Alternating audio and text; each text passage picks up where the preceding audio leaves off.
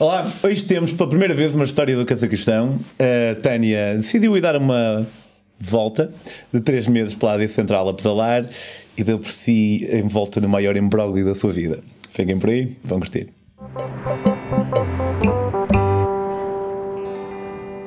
Tânia, olá, um gosto de ter-te aqui. Olá, como é que nós nos conhecemos a primeira vez? Não conhecer fisicamente, mas internauticamente. Epá, não sei. Sabes que eu sou um bocado tua fã e gosto sempre. Epá, gosto mesmo da maneira como tu escreves, tu metes tudo lá e mesmo a tua cena familiar e tudo. Pá, mesmo piada a ser, como tu metes tudo nos teus livros. Não só a história, a tua viagem, mas metes a família, os amigos, consegues meter tudo dentro de um livro. E eu, pá, acho que isso é um equilíbrio altamente e gosto mesmo de ler os teus livros. E eu acho que te fui chatear uma vez, já não sei para quê, por causa de um livro, ou queria comprar, ou da não África, sei. Tu não pedalaste em África já? Pedalei também, mas já foi antes disso. Epá, e perguntei-te não sei o quê, disse, vou mandar uma mensagem a este gajo que ele deve saber. E mandei-te, epá, e tu foste mesmo altamente, respondeste, epá, eu acho que até foi por causa do cartão Revolut. E depois tu meteste-me lá outro rapaz que eu nem conhecia na altura e que é aquele gajo João Amorim. Ok. E tu, pá, ajuda aqui a Tânia que ela está não sei o quê, pá, e vocês foram altamente, ajudaram-me, e eu, olha, altamente. Pá, e depois comecei mais a ler as tuas cenas e a comprar os teus livros e depois conheci-te o ano passado no Festival de Cinema. Yeah. Mas parece que já te conhecia, estás a ver? Como curto mesmo as cenas que tu fazes, parece que já te conhecia, pá, e foi fixe, olha. Obrigado, estou-me a sentir um bocado envergonhado, isto não foi planeado, juro. Não é, foi pá, uma é verdade, pois. Mas obrigado. Tu fazes viagens de estilos diferentes, não é? Tipo, às vezes pedalas. A Tânia acabou, isto é verdade, de vir. Ela não vai focar-se muito nisto nesta viagem, mas ela acabou de vir de uma viagem à volta da Islândia de trotinete. Yeah. Trotinete, mas com motorzinho, não. Sem motor. Trotinete, assim. Mas o que é que está na cabeça? Eu te pergunto isto da mesma forma como também a mim já muitas vezes me perguntaram. Epá, sei lá, como tu nunca tinhas andado de bicicleta e saíste de casa de bicicleta e foste até à África do Sul. Sabes que eu gosto muito. Eu comecei a viajar, eu no início quando viajava era para fazer bodyboard e pá, depois cedo percebi que eu gostava de ver outras coisas, mas eu nunca gostei muito daquela coisa do backpackers, porque tu tens de estar ali a apanhar autocarros e depois as pessoas tentam te enganar e chateiam-te e não sei o quê. Pá, eu gostava mais de andar na minha e aqueles ambientes de festa nos hostels também não era uma coisa que eu gostasse muito. E foi assim que eu descobri, como eu gostava de andar de bicicleta, descobri, pá, se for de bicicleta e acampar em vez de ir para os hotéis, se calhar chateiam-me menos e depois quando eu precisar estar com o pessoal vou aos hotéis e assim posso ser eu a escolher. A Islândia foi um bocado diferente porque eu queria ir de bicicleta, mas toda a gente me dizia que não dava porque havia então ventanias e que não sei o quê e que com a bicicleta e com o vento e que as tempestades não ia dar. E eu disse, mas ir a pé se calhar vou demorar muito tempo. Tenho que ter qualquer coisita que me faça andar mais depressa. E depois lembrei-me, se calhar com uma trotinete, quando não der para andar, dobro a trotinete e meto na mochila e continuo a pé. Pá, e depois encontrei outra trotinete que não dava para dobrar, mas que também era fixe e era pequenina. E pronto, fui na trotinete e gostei. Aquilo é um bocado puxado, mais do que a bicicleta. Fisicamente é bastante puxado, pá, mas eu adorei. Mas levavas tipo um atreladozinho ou uma mochila? Não, levava uma mochila. E depois eu vali a tenda, o colchão e não sei o quê, amarrei com câmaras de ar no guiador e o resto levava na mochila. Deve ser super puxado mesmo, imagino, porque é só uma perna, ou ias trocando, não é? Não, ia trocando, sim. Senão... Tens que trocar, senão não consegues. Mas tu chegas a um ponto que às vezes eu ia naquele ritmo e acho que o meu inconsciente já ia assim, 1, 2, 3... 1, 2, 3, estás a ver? Sim. As tuas pernas fazem isto e o resto está tudo focado em ver a paisagem, porque a Islândia é lindíssima e eu gosto deste ritmo de viajar devagarinho. Se calhar a trotinete é devagar demais, mas também ainda bem, porque de bicicleta tinha sido a alguns sítios impossível, porque havia mesmo camadas de gelo no chão.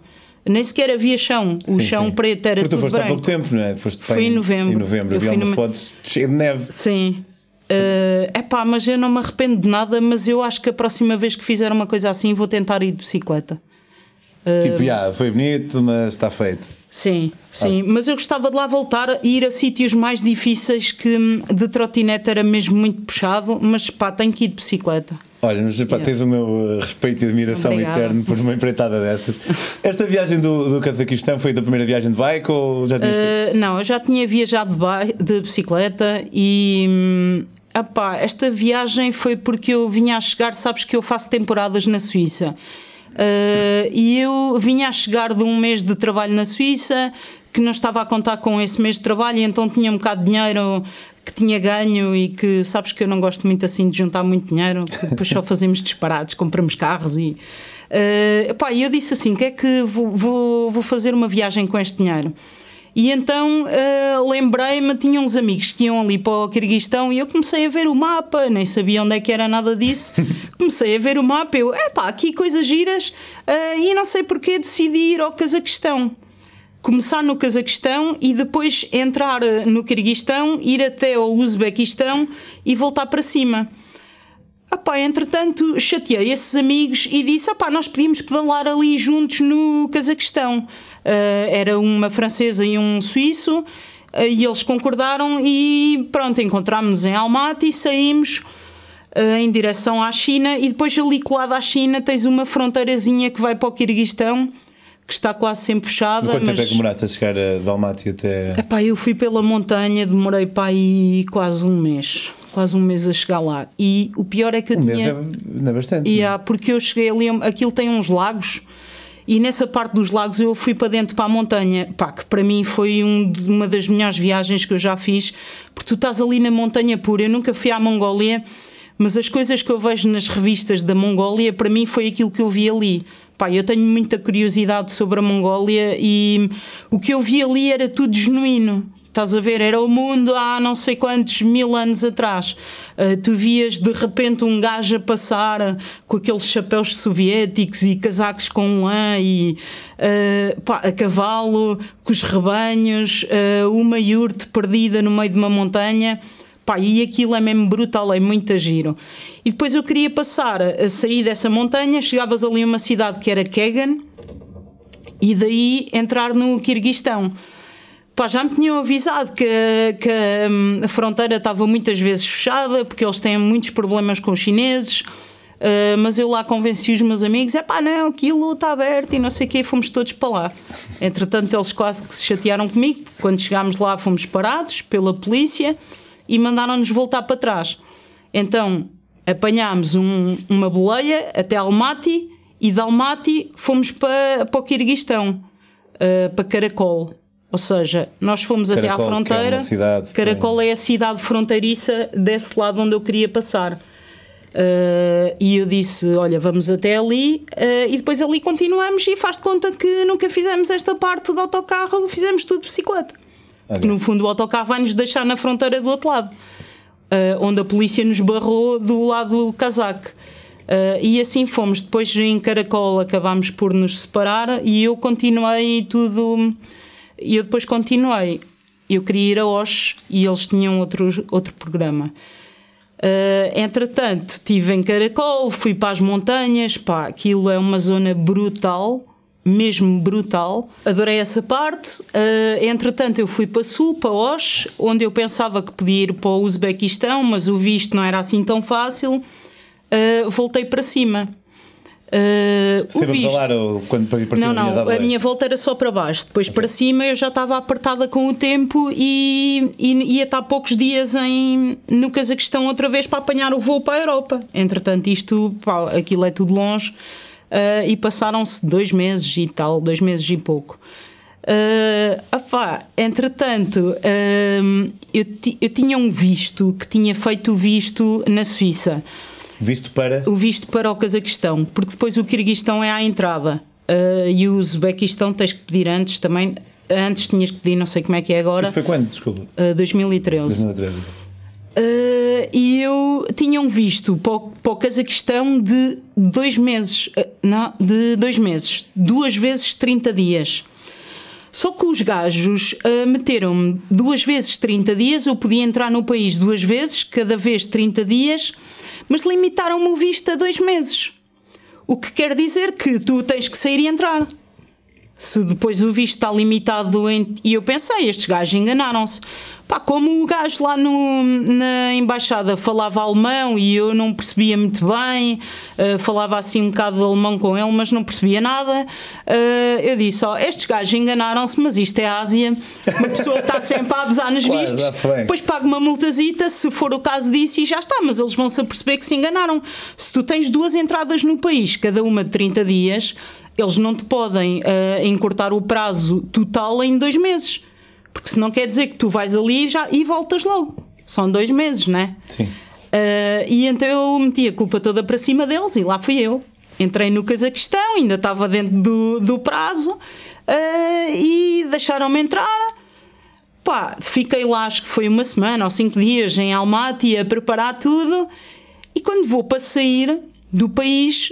tu entregas sempre, fazes o check-in, depois vais e entregas o passaporte lá ao senhor, e o gajo desapareceu com o passaporte. E eu, pá, passou para aí meia hora e eu, então este gajo nunca mais vem com o passaporte, o voo, e não sei o quê, comecei a ficar, se calhar foi ver das datas. Eu sabia que não estava ali totalmente, mas eu não sabia o que é que podia acontecer. Opá, entretanto comecei a ficar um bocado à rasca e disse, olha, vá ali chamar o seu colega que ele tem o meu passaporte e eu preciso do passaporte para me ir embora. E os gajos, pá, sabes que no Cazaquistão os gajos não são muito, pá, a cara deles não é muito amiga.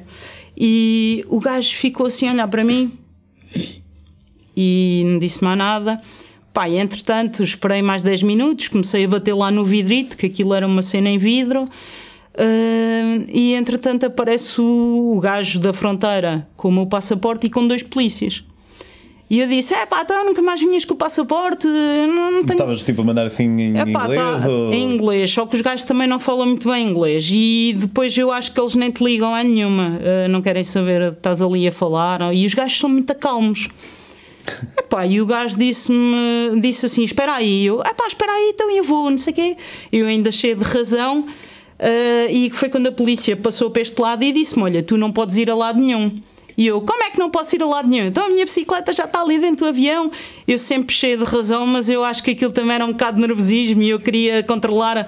Sabes que às vezes, pá, e tu sabes disso, principalmente em África, se tu mandas assim 2 ou 3 larachas, os gajos dizem, é pá, ou se passam de repente. É aquela cena de não mostrar que estamos intimidados, não é? Exato. Mas também é, pronto, é sempre complicado. Às vezes quando estás com medo, tu fazes isto, às vezes corre bem e ali não estava a correr nada bem porque os gajos não me ligavam para Tavina e eu não estava a controlar nada, pá, e estava a ficar com um bocado de medo. Entretanto os gajos levaram-me para uma salita e começaram-me a perguntar o que é que eu estava ali a fazer, porque tinha deixado de passar o visto e isto e aquilo, não sei o quê, pá, e eu estive lá, isto foi de manhã cedo e eu estive lá o dia todo nisto e os gajos nunca me deixaram ir. Entretanto o avião saiu, os gajos trouxeram-me a minha bicicleta, a caixa, eu não tinha onde meter a caixa, que aquilo era uma caixa gigante, tu nem sequer... Sim, porque tu metes a bicicleta dentro de uma caixa. Ah, sim, pronto, eu não metia, mas sei que foste a pedalar. Eu meti um cartão. Pois, eu meti aquilo dentro de uma caixa, que eu tinha deixado a caixa em Almaty. Pá, e eu, o que é que eu faço aqui? O que é que eu faço com esta caixa? É pá, os gajos deixaram-me ali o dia todo e ao final do dia disseram-me, olha, tu vais ficar aqui detida até nós resolvemos a tua situação. E eu assim, detida? Até nós resolvemos a tua situação... Porque tu vais ter que explicar ao juiz. E eu, juiz? Detida, juiz. Oh, mas eu não fiz nada. Não, isso não é a nós que tens de dizer. Tu tens que falar com o juiz. E eu, então, mas onde é que está o juiz? E os gajos, então o juiz tens que esperar por um julgamento. Pá, e aquilo era tudo uma confusão e eu só... Estás a ver aqueles momentos que tu não queres que aquilo te esteja a acontecer e é tudo incontrolável e eu só pensava nos meus pais que estavam a conduzir para Lisboa para me buscar ao aeroporto. Pá, entretanto eu já lhes tinha ligado isso e os gajos disseram-me... O que é que fez aos seus pais? Telefonei-lhes e disse, olha, não consegui embarcar, tive aqui um problema... Mas julgamento? Ou... Não. Eu nem estava a perceber o que é que se estava a passar e eu nem sabia o que é que lhes havia a dizer. Eu disse, tive aqui um problema, vou só embarcar no próximo voo, mas não sei quando é que há voo. Não vão para Lisboa e eu já vos telefono outra vez. Pá, e entretanto nem havia ainda na altura WhatsApp, era por Skype, a telefonar, uma confusão. Pá, e os gajos fazem uma cena que é, dão-me um papel, dão-me o passaporte e dizem, agora tens que ir para a polícia, que aquilo é numa zona militar, tens que ir para a polícia. E eu, então, mas se eu estou detida e tenho que ir para a polícia, ninguém me leva. E os gajos, não, não, tu é que vais, tens que ir para a polícia, está aqui tudo. Pá, deram-me um papel escrito em cazaco. Cazaco é tipo, pá, é russo. É cirílico, não é? Yeah. É cirílico. E eu fui, estava cheia de medo, fui, pedi a uma senhora para me guardar a bicicleta no aeroporto, numa das lojas, peguei num táxi e disse, olha, tenho aqui este papel, consegue-me levar aqui a este sítio? E o senhor ficou assim a olhar e levou-me. Pá, aquilo era uma zona militar e aquilo começou-me tudo a meter medo, porque era, sabes que os gajos, aquilo é tudo arquitetura soviética. Sim. Pá, e aquilo é tudo muito, parece que estás na Guerra Fria. Sombrio. Yeah, e eu, aquilo era tipo uma zona militar e só portões assim, pá, e eu não estava a gostar nada daquilo. Entrei lá para dentro, posei os meus papéis, entretanto veio o polícia, não sei o quê, deixou o meu processo todo ali e foi lá para dentro. Pá, e os gajos tinham-me aberto assim um portão automático e eu estava mesmo ao lado daquele portão e a seguir era um pinhal. E eu pensei, pá, se calhar se eu pegar no passaporte e fugir tenho mais hipótese do que se continuar aqui. Então peguei no passaporte e comecei a correr, o portão estava aberto, comecei a correr, mas pá, eu tinha tanto medo nesse dia que ao mesmo tempo que estava a correr eu só via aqueles filmes quando disparam e tu fazes pois. E eu assim, epá, será que estou a fazer bem? Mas ao mesmo tempo ninguém me dizia nada e ninguém correu atrás de mim. E eu assim, pá, há aqui qualquer coisa que não está a funcionar. Peguei no telefone, comecei a ligar a bué de gente, pá, liguei a uma ou duas pessoas conhecidas, liguei a esses dois amigos. Os outros com quem viajaste anteriormente. Exato, que entretanto já estavam na Europa, ambos estavam na Suíça. E eu, é pá, vocês têm que me ajudar. E os gajos, não, tens que ligar para a embaixada, mas nós não temos embaixada lá. E então eu liguei para a embaixada francesa. Que serve, acho que desde o Tratado de Lisboa qualquer embaixada europeia. É pá, mas eles já me descartaram logo, disseram-me assim, então, mas o que é que te aconteceu? E eu, pá, acho que devia, eu já tenho um bocado essa mania que é de atropelar frases, estás a ver, conta assim tudo, e ali devia estar tão nervosa que eu atropelava ainda mais.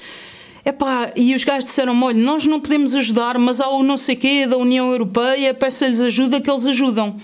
Pá, e entretanto eu comecei a ligar, ninguém me atendia.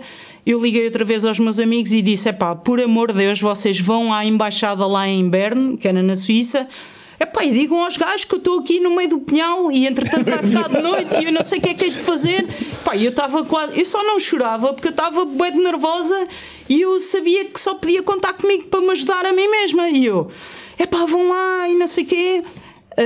Até que essa rapariga, aquilo era um casal, e a rapariga lembrou-se, no sítio onde eu trabalhava, na Suíça, o dono do bar, o único bar que havia lá nessa aldeia, a mulher dele era, tinha dupla nacionalidade, cazaque e suíça. E eles disseram, epá, a Madina se calhar pode-te ajudar. Epá, e foi a maior sorte que eu tive na vida inteira. Pá, essa senhora, que era a mulher do senhor do pub, que nós fazíamos-lhe a vida negra, como é óbvio, não é? É o único pub que há na aldeia. Portanto, a mulher do Fred telefonou uma amiga, ela já não ia ao Cazaquistão há muitos anos, mas tinha uma amiga que trabalhava na embaixada francesa. Pá, telefonou à amiga, que entretanto já não trabalhava lá, trabalhava numa cimenteira francesa, e a amiga telefonou-me. E eu disse, é pá, tens que me ajudar, por amor de Deus, e não sei o quê. E ela, olha, apanha um autocarro e vai para esta morada, que é a morada do meu trabalho. E eu hoje estou aqui a fazer horas, vou estar aqui até às 10 da noite. Epá, e eu, está bem, apanhei um autocarro, epá, e depois é aquela cena que tu vais num sítio e parece que está toda a gente a olhar para ti, estás a ver? E eu via as caras dos polícias todos assim a olhar para mim, mas ninguém estava a olhar para mim, mas tu ficas... Paranoico. E eu assim...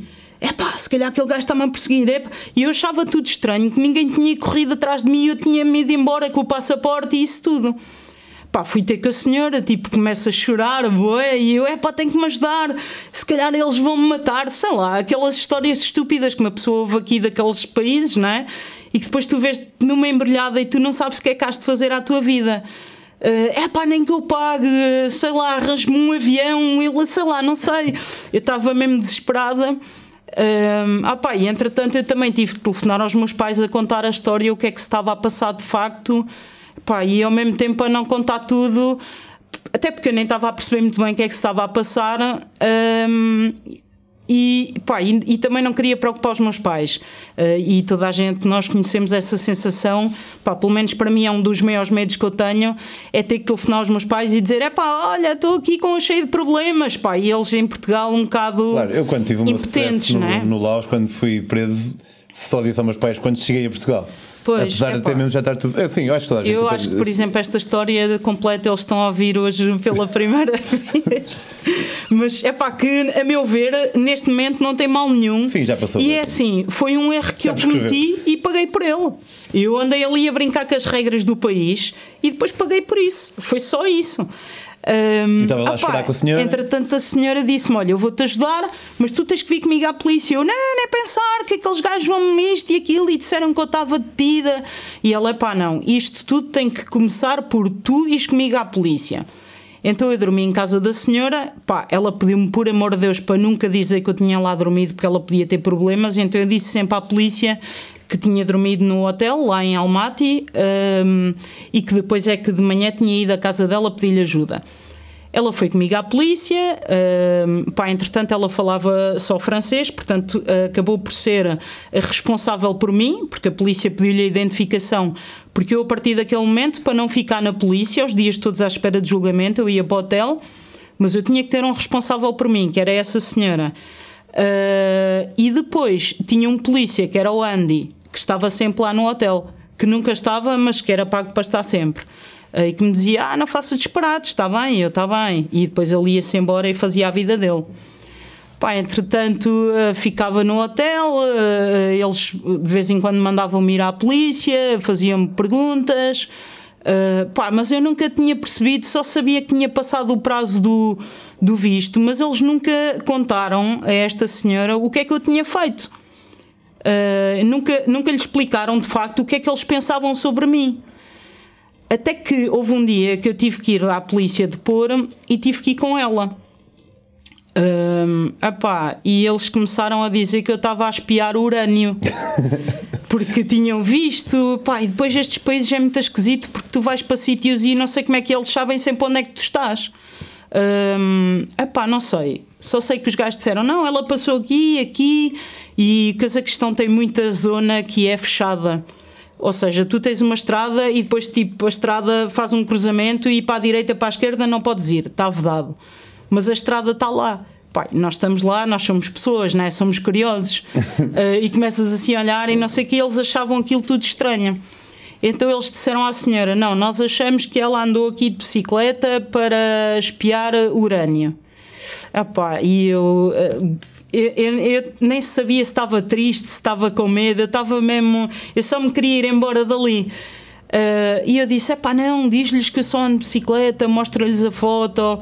Pá, na altura eu não ligava muito ao Facebook, portanto eu não tinha muitas coisas, mas eu disse-lhes, pá, eles que vão ao meu Facebook e que vejam que eu não faço mal a ninguém.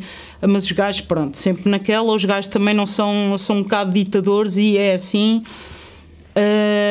Entretanto eu ficava lá no hotel, sempre a pesquisar tudo, pá, a pesquisar o que é que me poderia acontecer. Um dos blogs que eu me lembro que fui ver montes de vezes e que li aquilo, pá, aí 100 vezes a mesma coisa... Foi no Alma do Viajante, porque dizia, olha, este gajo já foi ao Cazaquistão, o que é que ele diz aqui? Epá, e eu acho que até lhe mandei uma mensagem a um mail e que ele me disse, não sei muito bem. Nunca me acusaram de ser espião. Eu estava ali, sei lá, eu estava mesmo eu nem sabia o que é que havia de fazer. E então estava sempre assim com o telefonezito à procura de soluções e que não havia. Pá, até que havia um dia que era o meu julgamento e eu, pá, tudo me acontecia ali naquela viagem, tudo me estava a acontecer. No dia de julgamento eu saio, a senhora vem-me buscar, chegamos lá à cena do julgamento e ela ia sempre falar com toda a gente e traduzia-me. E ela veio e disse, olha, pá, mas os gajos são tão calmos que para ele... para eles tudo é normal, que para mim não é nada normal, eu ir para o julgamento, chegar lá e ser greve não sei do quê, e o julgamento ser adiado mais 5 dias. Ixi. Pá, 5 dias para mim era tipo uma eternidade, fechada ali naquele hotel, preocupada com o que é que me ia acontecer. E ela, a senhora, vem e diz, olha, tenho uma má notícia, o teu julgamento foi adiado 5 dias. E eu, epá, não, vai lá pedir, diz que eu pago, diz que eu não sei o quê. Eu já estava naquela de subornar toda a gente para sair daquela cena. Pá, cheguei ao hotel e toda a gente tinha pena de mim, né? Cheguei ao hotel e o senhor do hotel, pá, eu acho que estava assim um bocado a chorar, sei lá, estava mesmo bué triste. E o senhor do hotel disse, olha, se tu quiseres, ele vinha do Quirguistão. E ele tinha um hotel no Quirguistão e depois tinha aquele ali. Se tu quiseres, dás-me não sei quanto e eu tenho uns amigos que te passam numa fronteira para o lado de lá e sabes que o Quirguistão, como os vistos são mais fáceis, depois tu já te podes ir, é tipo o resto da Ásia. Tu já te podes ir embora sem visto, que pagas uma multazita e já está. Pá, eu queria tanto fazer isso, mas ao mesmo tempo tinha tanto medo e aquela senhora tinha dado tudo por mim. E eu assim, epá, não sei, e depois estava ali naquela cena que queria tanto aquilo, mas não podia, estás a ver? Pá, esperei mais 5 dias, pá, e depois foi o dia de julgamento. Então o julgamento, aquilo é mesmo, aquilo é surreal. Toda a gente fica detida na prisão. Só eu é que estava. Eu acho que fui beneficiada por ser europeia.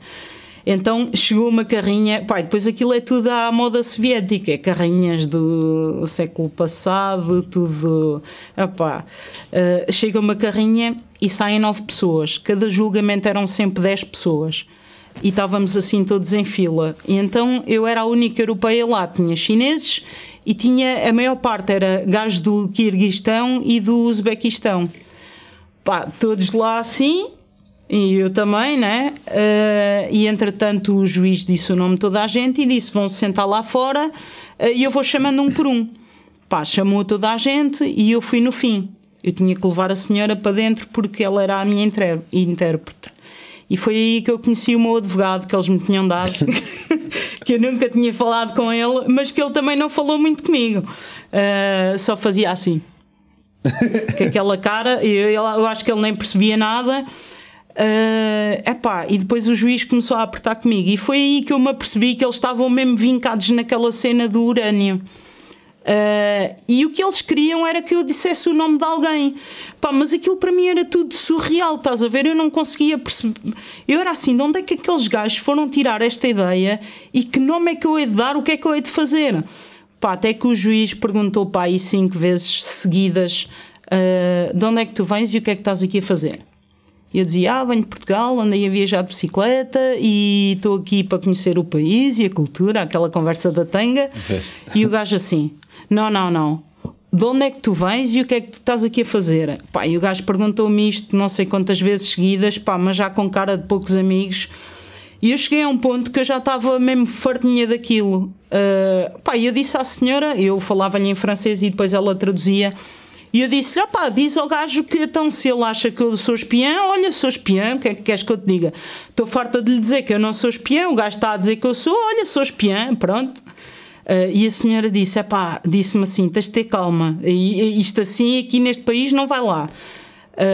Pá, eu já tinha percebido isso antes, porque os gajos tiraram mais uma vez o passaporte e eu não me chateei, mas disse-lhes, epá, vocês também não podem estar a fazer de mim gato de sapato, eu tenho direito, se vocês não me podem tirar o passaporte, é um dos direitos que eu tenho, é de ter o meu passaporte. E os gajos disseram logo, tu aqui não tens direitos nenhuns.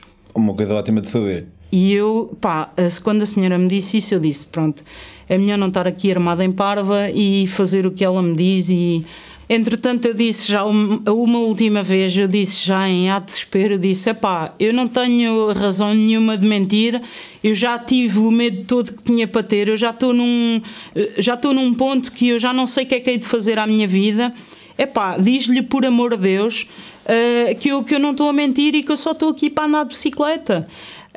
Pá, e entretanto o polícia que tomava conta de mim, que era o Andy, veio e foi falar com o juiz. E depois o juiz disse-me assim, só te vou perguntar isto mais uma vez, de onde é que tu vens e o que é que estás aqui a fazer? E eu, diz-lhe por favor que eu estou aqui, que eu não quero fazer mal nenhum, que adorei todos os sítios, tenho fotos com as pessoas todas e pá, já estava mesmo tipo já a engraxá-lo para ver se ele me deixava ir embora. E o gajo disse, ok, vais lá para fora e não falas com os outros 9. E eu, ok, fui lá para fora, aquilo era uma salita. Pá, e depois eu tinha uma cena que é, eu curto dar a minha roupa antes de me vir embora de cada viagem.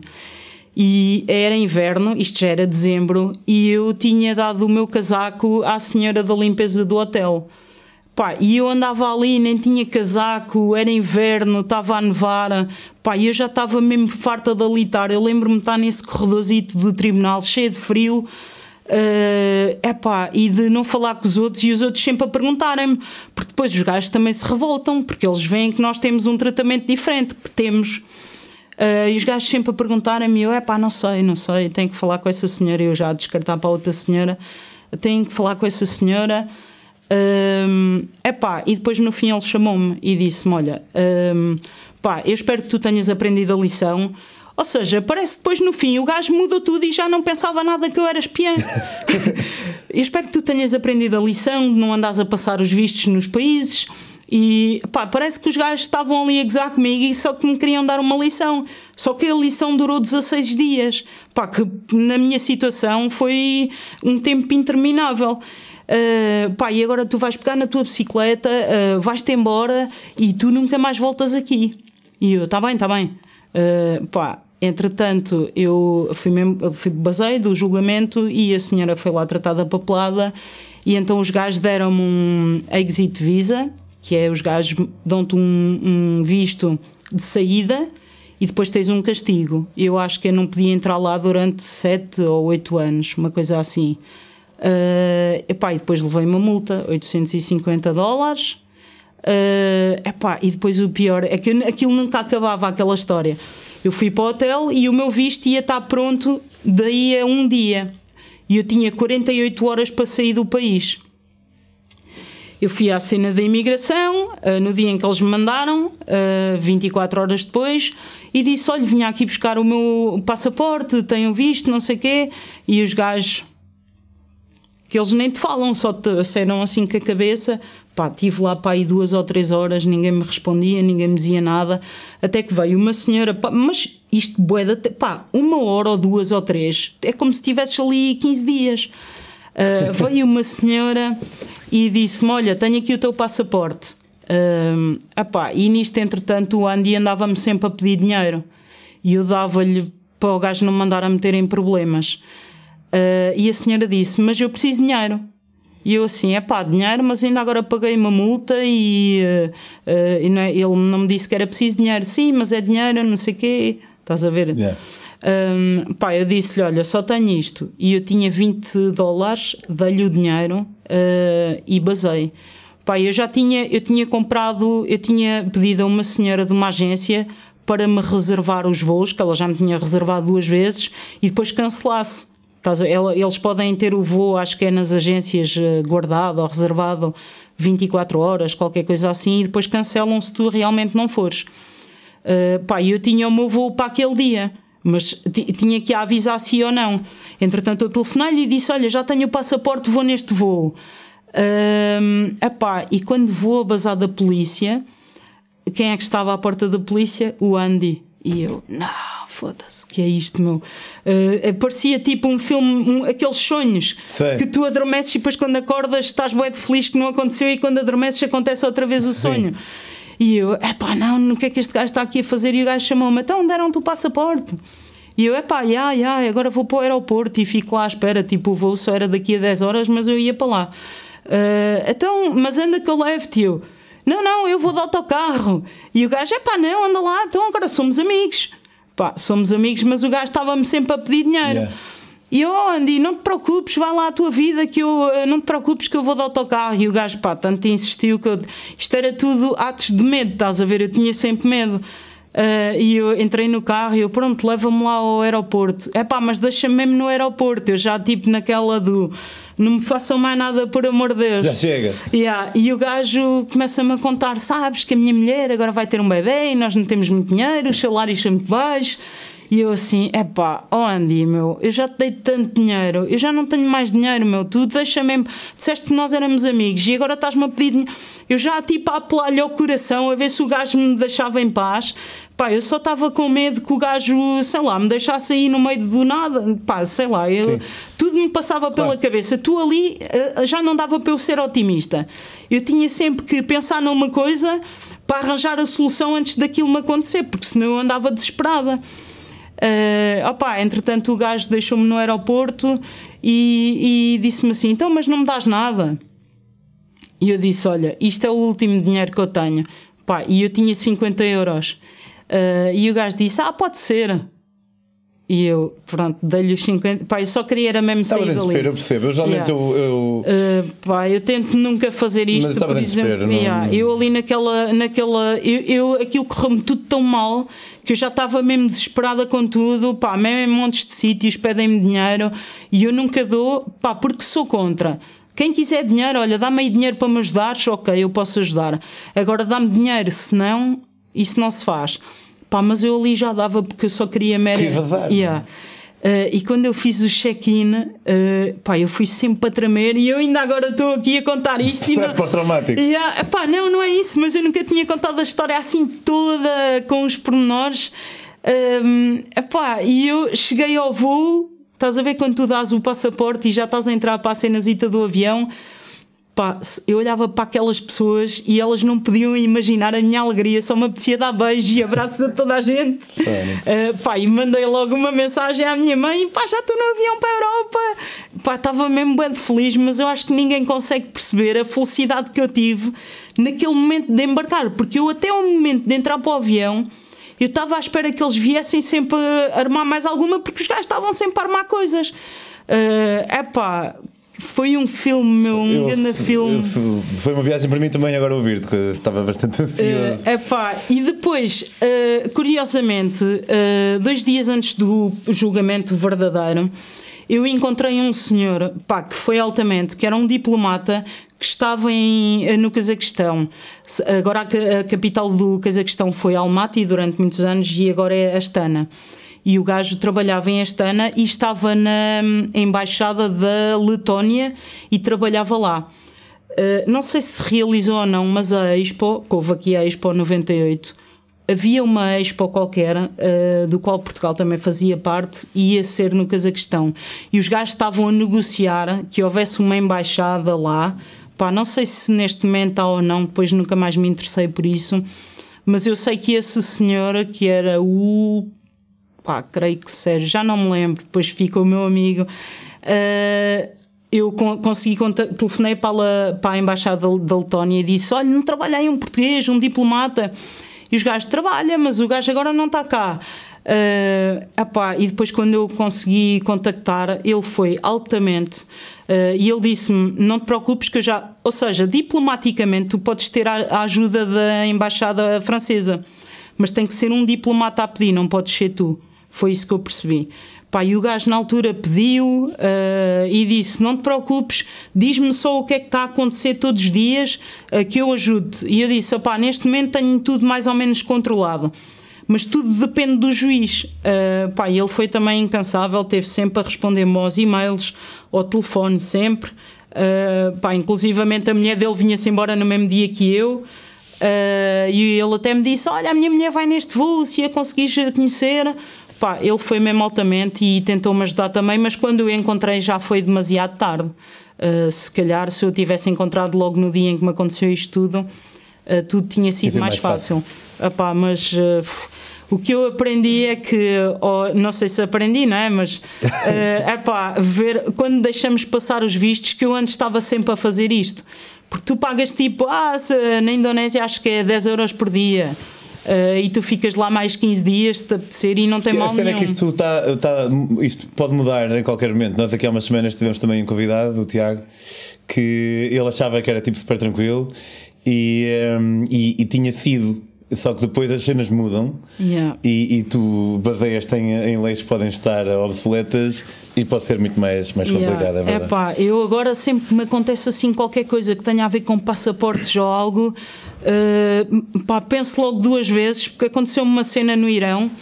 Quando eu cheguei a Teerã, andava lá a passear a pé, epá, e apareceu um gajo ao pé de mim e disse-me assim: tens o teu passaporte? E eu: tenho. Porquê? E o gajo: então dá aí. E eu: oh, não dou nada. E fui, comecei a andar.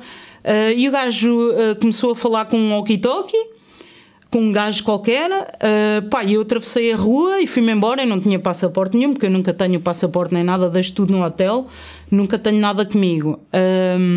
E o gajo disse assim, começou-me a seguir de moto e a dizer: dá cá o teu passaporte, eu sou a polícia e não sei o quê. Epá, e eu depois fui a correr para o hotel e corri não sei quanto tempo, e o gajo ainda veio ali um bocado atrás de mim a dizer-me: dá-me o teu passaporte, e como pessoas olharem, pá, eu nunca cheguei a perceber o que é que esse gajo queria, mas cheguei ao hotel e eu estava tipo a tremer, e fui dizer à rapariga, eu assim: pá, o que é que se passa? E ela depois explicou-me que há um pessoal tipo da velha guarda. Eu sei que são os lacis, acho eu. Eu nunca percebi o que era, pá, nem queria muito ouvir a história, e disse: pá, pronto, olha, já não sai daqui. E ela disse: mas eles só andam aqui em Teerã, depois nos outros sítios não tens problemas.